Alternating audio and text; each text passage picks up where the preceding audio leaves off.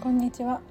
インドネシア駐在妻のミッキーです。今日は、えー、アニメでニアグラムを学ぼうのたまちゃんでいこうと思います。たまちゃんはね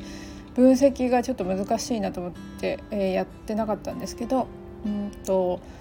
キャラクターのところによるとマルコとは大の仲良し。三つ編みと眼鏡が印象的な女の子。マルコの思いつきや発言をいつも真剣に受け止めてくれる優しく真面目な性格。時々タマちゃんの常識では理解できないようなことがあると密かに心の中でタミーというアルパスアルプスの少女に変身しその気持ちを語るというロマンチックなところもある。っていうところで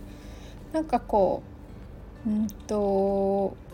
まあ優しいタマちゃんも優しいですよね。でなんか行動力がまるちゃんに比べたらこうなんかガツガツと行動するかって言ったらそれはないかなっていう気がするんですよね。でなので、うんと、そうなると459芸術家か観察者か平和主義の平和主義調停者9あたりになるのかなと思うんですけどこの妄想が好きっていうとこですね。意外と妄想してますよね。なんかインドア派ですごくお家の中で本読んだりしてそう？これはもはやちょっと想像になってくるんですけどしてそうで、えー、実は妄想とかそういう想像をしたり自分の中に世界観を持っているってなってくるともしかしたらその観察者顔にはそのリアクションは出にくい観察者ともしかしたら芸術家が混じってるのかななんて思いました。あの平和主義っていうのもねあるかなって思うんですよね。なのですごくこう穏やかでまるちゃんのことをねそう思ってくれていて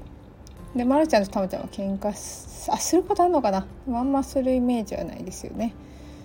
でもなんとなくねこのやっぱり本家の中で遊んでいそうであのリアクションはそんなにこうあまり人には伝わらないとかそういうところで言えばやっぱり5観察者の5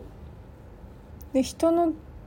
何て言うかな人のことを考えたり人の相手のことを思うってなるとえっ、ー、と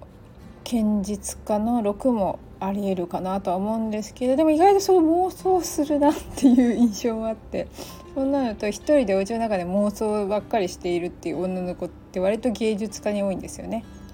なので今回は観察者持ってる芸術家よりっていうとこがあるのかなと思いました。